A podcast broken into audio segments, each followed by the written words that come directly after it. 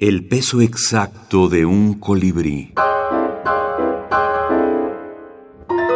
Los niños malos sueñan visiones, malas acciones hicieron ayer. Ana María Matute, El otro niño. A los groseros y mentirosos y a los que estudian mal.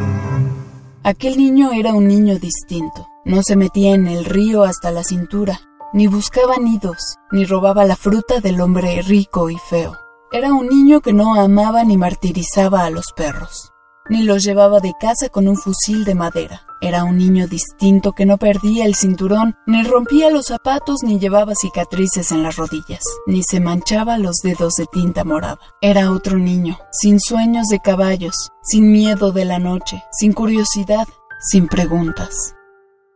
Era otro niño, otro, que nadie vio nunca, que apareció en la escuela de la señorita Leocadia, sentado en el último pupitre con su juboncillo de terciopelo malva bordado en plata. Un niño que todo lo miraba con otra mirada, que no decía nada porque todo lo tenía dicho. Y cuando la señorita Leocadia le vio los dedos de la mano derecha unidos, sin poderse despegar, cayó de rodillas llorando y dijo: ¡Ay de mí! ¡Ay de mí! El niño del altar estaba triste y ha venido a mi escuela. Muchacho, no sé qué vas a hacer.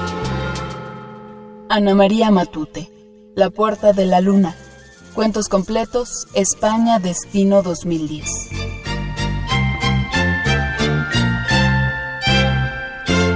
En una entrevista mantenida con Antonio Ayuso en el año 2007, subrayaba ya la escritora su preferencia por el cuento, que ha considerado siempre como uno de los géneros literarios de mayor interés, de ahí que la presencia de la brevedad haya sido una constante en su narrativa. Sus palabras sobre este género narrativo aparecen de la siguiente manera: para mí el cuento es un elemento literario importantísimo, tan importante en prosa como la poesía, porque a mí lo que más me gusta, lo que más me atrae, lo que más me fascina de la literatura es la poesía.